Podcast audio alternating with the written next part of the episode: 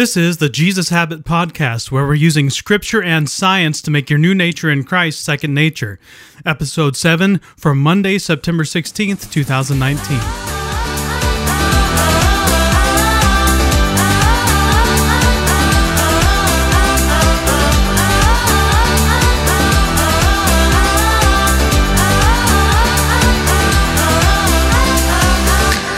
Our memory verse Therefore, since we have a great high priest who has ascended into heaven, Jesus, the Son of God, let us hold firmly to the faith we profess. For we do not have a high priest who is unable to empathize with our weaknesses, but we have one who has been tempted in every way just as we are, yet he did not sin. Let us then approach God's throne of grace with confidence, so that we may receive mercy and find grace to help us in our time of need. Hebrews 4 14 through 16. Every Monday, before we get into Hebrews for the week, we're going to spend a day on the 90 day journey process. My aim in doing so was to help guide you through this 90 day journey. And as we'll see in today's parable, planning is an important part of being kingdom minded. These principles are taken directly from Jesus. I have discovered about 21 of these principles. Don't worry, we're not going to go through them all. What I have learned is just as there can be many applications for a teaching and even one of Jesus' parables, they also teach more than just about morality. They teach about the methods and context for life change. Today's parable seems like one of the less significant of Jesus' stories. We hardly ever go to it. I, as a pastor, have spent a lot of time talking about whoever does not carry their cross and follow me cannot be my disciple, but very little time on the parable that follows that statement. Let's read it from Luke 14. Large crowds were traveling with Jesus, and turning to them, he said, If anyone comes to me and does not hate father and mother, wife and children, brothers and sisters, yes, even their own life, such a person cannot be my disciple and whoever does not carry their cross and follow me cannot be my disciple. Suppose one of you wants to build a tower. Won't you first sit down and estimate the cost to see if you have enough money to complete it? For if you lay the foundation and are not able to finish it, everyone who sees it will ridicule you, saying, This person began to build and wasn't able to finish.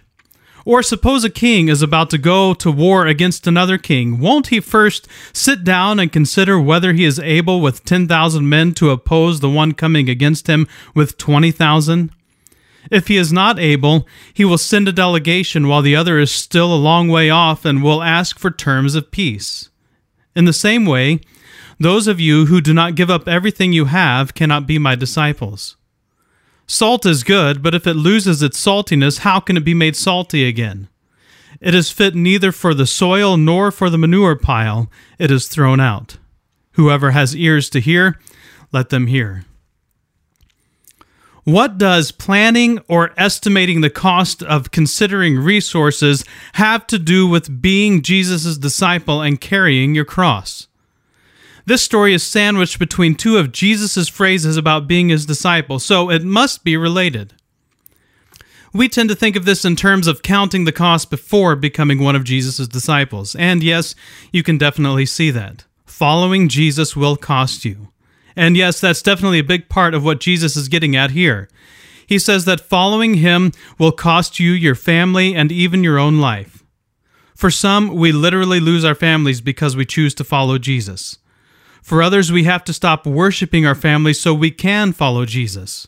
Either way, this is a cross we have to carry. But can we learn anything else from this story when it comes to being a disciple? I think so. I think we can learn about the importance of planning. If you want to build a tower, the first thing you do is estimate the cost and see if you can afford it. You don't just start building it and hope it all comes together.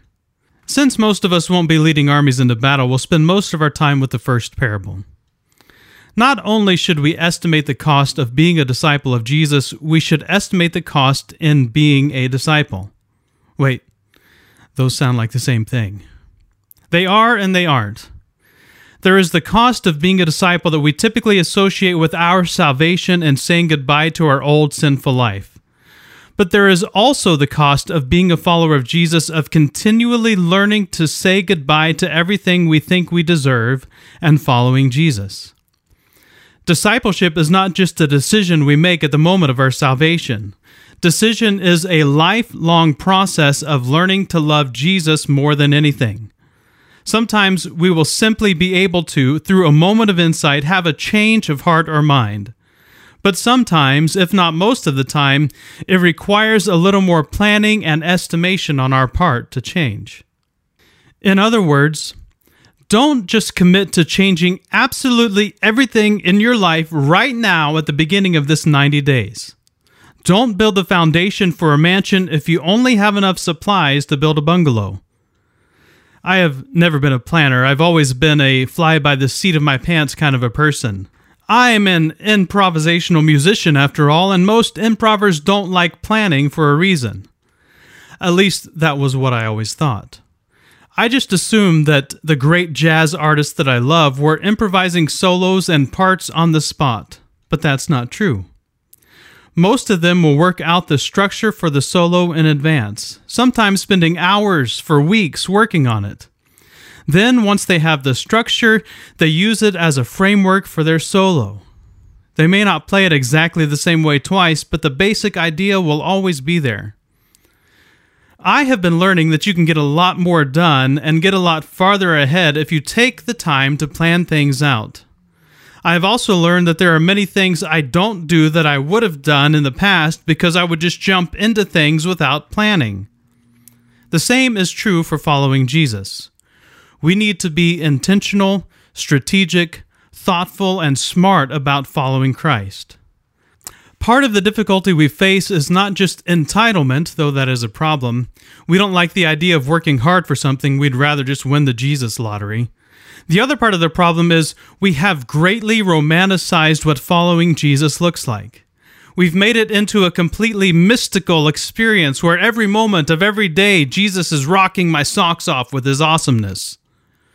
While I will argue that there is a whole lot more awesome that we should be experiencing as Christ followers, I do not think that following Jesus is totally awesome all the time. Scripture doesn't paint that picture.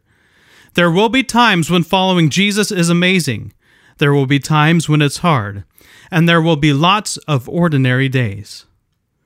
What we have in the Gospels are the highlights of Jesus' ministry. We don't have the humdrum days. We don't have much about the quiet days where they were just resting and hanging out. They were certainly there. But the Gospel writers chose to focus on the highlights, and they are just that highlights.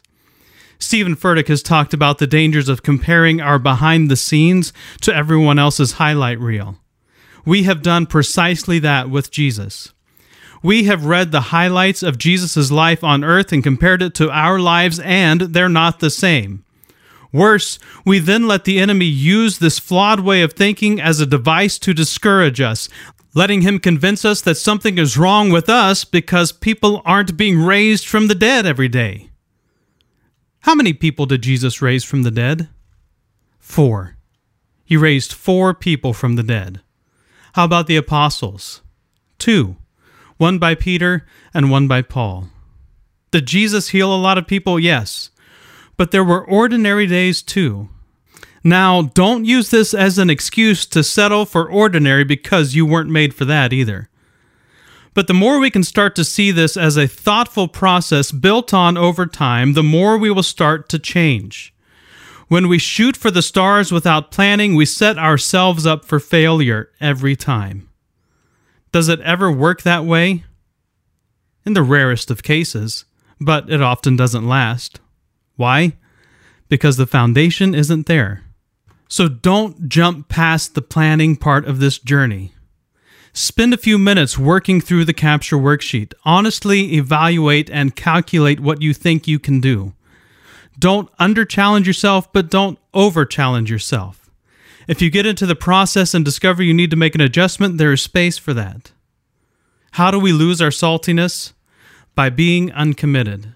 For many of us, the reason we struggle with commitment is because we struggle with planning. If you have felt less committed to Christ than you'd like, spend some time planning and estimating what you could do to change that. Be realistic. Shoot for the stars if you like to fail, but if you want to make progress in the process, honestly evaluate where you are in life and what you can feasibly do. And don't be surprised if your life starts looking more like Jesus when you do. Because once you start intentionally incorporating Jesus into more of your life, your life starts to get a little more salty. Have you done the capture worksheet yet? Take 15 to 20 minutes and work your way through that today, then add that to the new habit line on your week of page.